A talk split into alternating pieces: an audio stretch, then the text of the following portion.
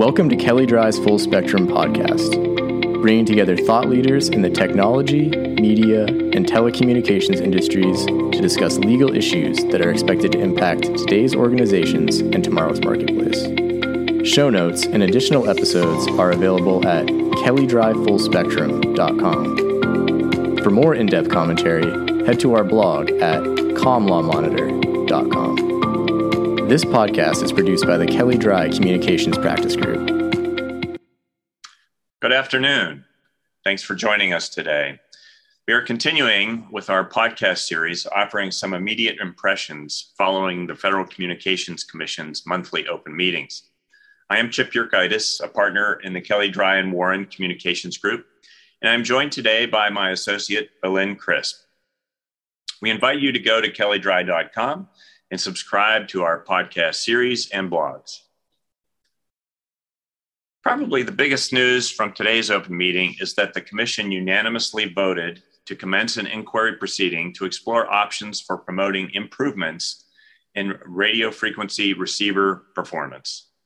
The commissioners uniformly underscored the view that consideration of receiver performance and the exploration of ways to provide incentives for receivers that are more resilient to interference, including potential policies and perhaps even rules at some point uh, governing receiver performance, is an important next step in spectrum management as use of the RF spectrum becomes even more intense.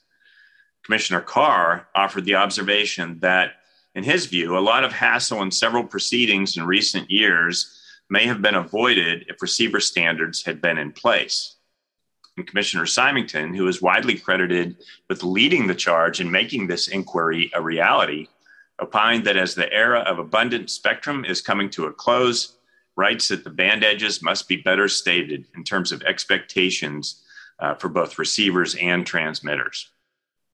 I would like to point out that the inquiry proceeding itself is a matter that will not directly lead to new rules, since this is not a rulemaking but the record developed in response to the notice of inquiry may well lay the foundation for future policies and, in specific bands, in future proceedings, the adoption of receiver performance regulations. One example of the latter may be interference claim thresholds by which receivers would have to meet certain technical requirements in terms of resilience in order to be able to claim harmful interference and obtain relief from other users of the spectrum, whether in the same, adjacent, or nearby bands.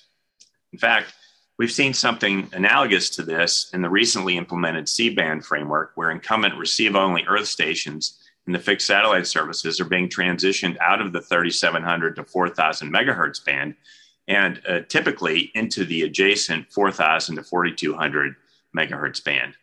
In the future, in order to make any claims of harmful interference received from new flexible use operations that are licensed in and will be deployed in the 3700 to 3980 megahertz band, the incumbent Earth stations that have been transitioned must be equipped with passband filters meeting certain technical and performance requirements. One difference in that particular band, which won't necessarily be present in future situations, is that the regulatory framework the Commission adopted provides for reimbursement by the auction winners for the transition of the Earth stations, including the installation of the passband filters in question. As emphasized by the commissioners in their comments today during the open meeting, spectrum management efforts historically have predominantly focused on transmitter regulations. With this notice of inquiry, the Commission is going to re engage with how receivers factor into the efficient spectrum management that they seek to implement. This is a key policy consideration. The draft NOI, prepared by the Office of Engineering and Technology, reflects a view that uh, was reiterated by each of the commissioners in their remarks today that it is time to consider a rebalancing of the roles that transmitters and receivers play in facilitating innovative and efficient spectrum use. This is especially the case as demand for spectrum in all sectors of industry is on the rise. Uh, many spectrum bands are already congested, and disparate services are more frequently being packed together. I appreciated Commissioner Starks' observation today that even if new policies or rules are adopted, coordination among spectrum users, and I take that to mean communications generally, will remain critical. He also underscored the need for a whole of system approach to spectrum management. Like many inquiries, the Commission's reach in gathering information will be very broad. Uh, it's less clear what the end result will be. Indeed, in 2003, the Commission launched an inquiry into some of these same issues and four years later terminated the proceeding. Noted that it might consider adopting such interference immunity specifications on a band specific or service specific basis. And while the Commission has done so on a limited basis, basis in isolated situations in the intervening 15 years, it hasn't been the norm. Commissioner Starks, referencing the earlier NOI that was terminated 15 years ago, stated that this new proceeding has been a long time coming. However, the discourse over receiver standards has been ongoing, even if it has not resulted in broad policies or rules. As the draft NOI recounts, in, in past decades, the Commission's Technological Advisory Council, uh, other groups such as uh, the National Telecommunications and Information Administration, or NTIA, and the Commerce Committee Spectrum Management Advisory Committee, or CSMAC, the President's Council of Advisors on Science and Technology, or PCAST, as well as academics, have generated reports and recommendations on receiver performance and spectrum management.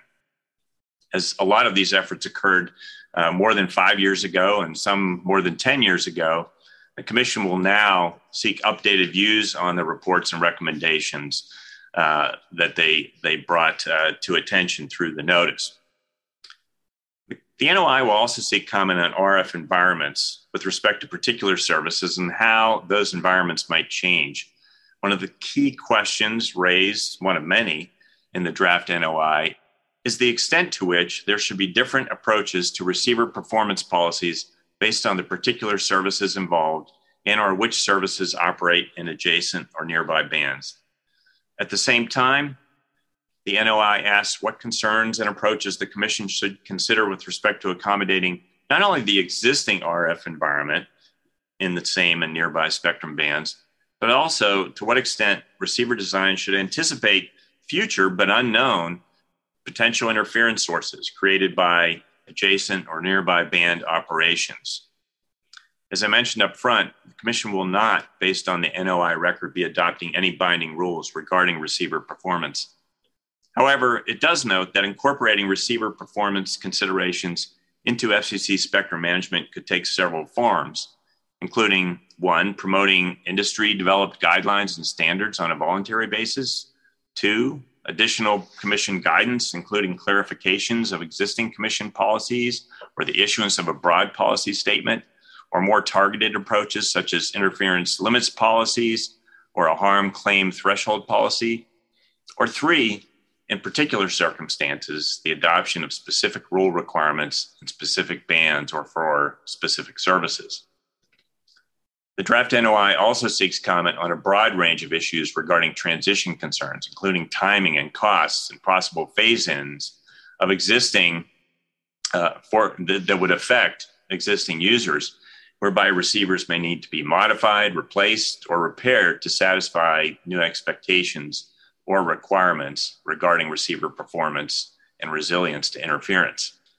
One of the other points I'd like to make is that the NOI has a broad scope in the sense that it's uh, seeking information with regard to receivers used by uh, the wide range of uh, radio spectrum users, uh, including commercial mobile operators uh, and their customers, uh, aeronautical services, public safety services, satellite services, and others.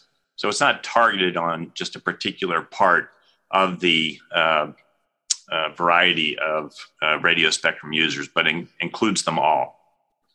It's very early in this process. And given the multitude of RF allocation pairings and neighborhoods, the myriad services and applications that exist and will be coming down the line, and the frequency dependent nature of propagation characteristics, it is extremely difficult to predict at this time on day one the direction that this NOI will take the commission, the many industries that use wireless technologies, and the federal government.